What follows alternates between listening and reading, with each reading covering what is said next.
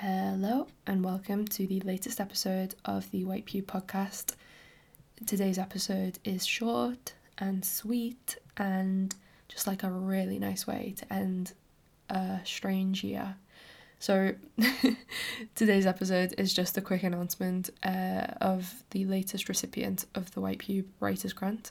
So, we're on to number 16 now, um, which is really exciting. So, the 16th recipient of the White Pube Writers Grant is, drumroll, Molly Gough.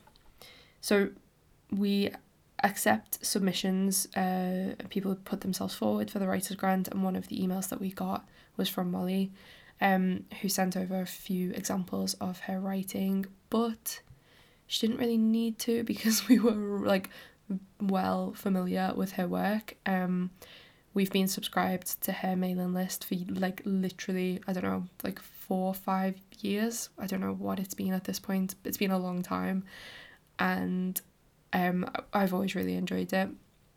The writing that she sends out is often around like relationships and sex and shame and like yeah feelings of desire and the way she writes is like very succinct like very physical fast and like I think yeah maybe the best way to describe it is undressed. Um, she emailed us, you know, to put that writing forward, but also to say that you know maybe she's thinking of bringing those pieces of writing together into the shape of a book. And as long-time readers, that is something we would love to see. So we're really happy to support that writing. Um, there are two examples of her writing on the website, but she is also about to read them out on this episode now. Um, I'm very lucky. Thank you, Molly, for recording this. Um, Molly, just in case you don't know, is a British writer currently living in the West Midlands. Her genre bending prose sits on the proverbial fence between memoir writings and flash fiction. And if I didn't already say it, I can't remember. Uh, her mailing list is called Press and Release, and there is a link to subscribe to that on the Writers Grant page on our website. Um, Okay, fab. I will hand over to Molly now. I think the first piece that she's going to read is We Go Incognito. And if you want the text version of this, it is also on our website. Okay, bye bye. We Go Incognito. Your walls are cloudy, my two of swords, a visible mass of condensed water vapour floating in the atmosphere.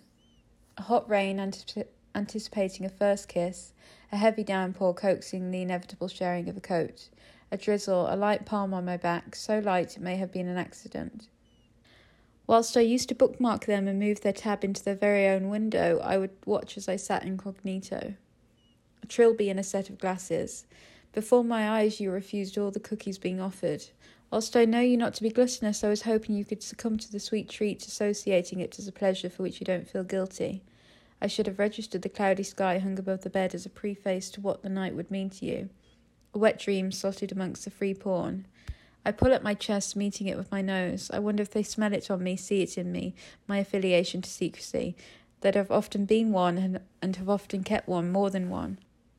That I am a mystery to some, that it is as plain as day, that I've rarely seen the light of day as anything other than a one. The truth is, we, me and the others like me, aren't a mystery at all, but have merely been relegated to the hushed listening of the Spotify private session far too many times, leaving us to believe that our voices bring forth a shame that felt by both artists. Like them all, I've always had cravings to be smaller, my taste for it fluctuating alongside me, collecting at my hips, swelling around each areola. At the helm of the yo yoing tide, my kneecaps will beach at different levels of visibility throughout the year, whilst their winter coats hang loose. Clean, tidy, like the Muji storage frame is framing his muted bedding. To be slight, compact, easy to hide, easy to slide beneath the infantile bunk beds when his six foot reached the landing. No curves to stop the wardrobe door from closing fully with me inside it. I wish to be angular, like a Tetris block that could navigate itself into the most unforgiving of corners until the block was completed, until we vanished together in a heap of falling debris, no longer participants in the game. Growing smaller, my plastic polymer lies parallel to the double spread from where they boast your compatibility. Your summer wardrobe no, no longer appropriate. cushions the blows. Moths swarm to the emulsion box, moths to your flame, too many to count. I'm counting on me to count myself out. You're counting on me to count myself out. It won't be until the heat rises, until your season approaches, when you slide me out from beneath you, that you'll find your seasonal cotton wholly enchewed. Then you shall come to realize that a moth without flame to feast upon will simply be left to satisfy her appetite elsewhere. Fab. That was We Go Incognito. And then the next text is Mythical Fish. I haven't slept with anyone since this ended. It's been years. My muscle memory abandoning me with every month that goes by, the trepidation of a virgin stuck in my throat. A part of me is embarrassed, although I can't say it's been a struggle. I found it pretty easy, necessary even. It feels like you are still in possession of it. I feel like a lent book that you never returned. Late fees piling up. Take care of those, will you? Years ago, I lent an ex boyfriend, if you could call him that, my copy of Maggie Nelson's The Argonauts before I'd even read it, him ghosting me not long after. I can't tell if it were an assumption, a hope that one day he'd return with said book and an apology, or a fear that maybe there was something in that book that made him come to the conclusion that I wasn't for him. But whatever it was, I never repurchased it. Had I sooner, maybe this book would have already been written, or maybe the timing is perfect. I've given myself to men before and been taken by a few more. They've braced my hips, caused my spine to bend into a frown, positioning me upon their faces just the same, and yet they rarely possessed me in the way you managed. I felt their absence almost immediately, sometimes welcomed it. You ate me up at a rate I felt I couldn't match. I think you may have bitten too hard, bitten off more than you could chew, that you took a part of me with you. Not in the mythical sense, but in the physical sense. It's the only way how I feel now makes sense. Mid fuck, you surgically removed a part of me to take with you, a souvenir of my innards. A small mucous organ with the body of a rare fish Attenborough would narrate over, with a name we've never heard of. Not the kind of organ you can't live without, but one that sometimes, when missing, makes life so miserable you wonder if there's any point. I imagine it wedged between your molars like a slither of spinach. I imagine that it's been lodged there for years, giving your immunity a boost, a spring in your step you've not been able to put a finger on. Now you have two of this scaled gill bearing organ, the mysterious little undiscovered species of the anatomy, yours and mine, two of something you never even knew you had one of. No wonder you're doing so well, baby. Fabulous. Thank you for listening. Um, just a very quick note about the Writers' Grant itself, in case you're not already familiar. So, the White Pube Writers' Grant is a one off £500 grant to be given out to a different working class writer based in the UK once every month.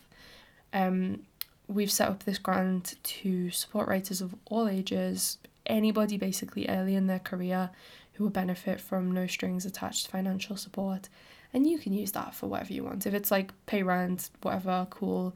If it's to you know related to writing, cool, that's fine. Um, it's money to make your I don't know because we want to encourage you to write more.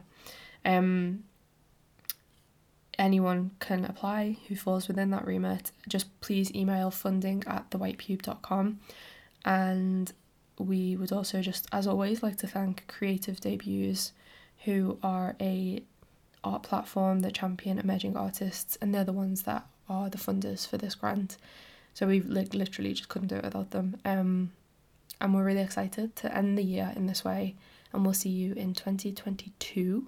Jesus Christ, uh, for the next uh, year of White Pube action. So you know our own texts, more writers grant announcements all that good stuff. Uh, thank you everyone for listening this year, and we'll see you on the other side.